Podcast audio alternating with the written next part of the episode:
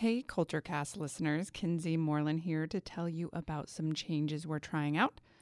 We are going to be dropping most of all the podcasts we produce here at Voice of San Diego into the main Voice of San Diego podcast feed.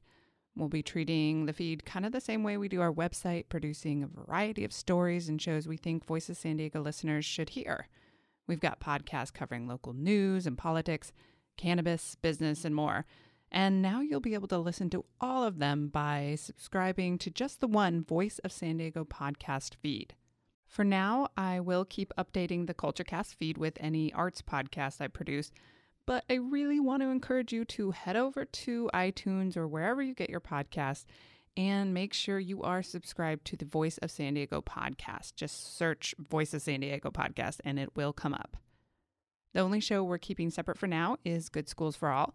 So if you're interested in stories about education, make sure you also subscribe to Voice of San Diego's Good Schools for All podcast. Email us at podcast@voiceofsandiego.org if you've got feedback.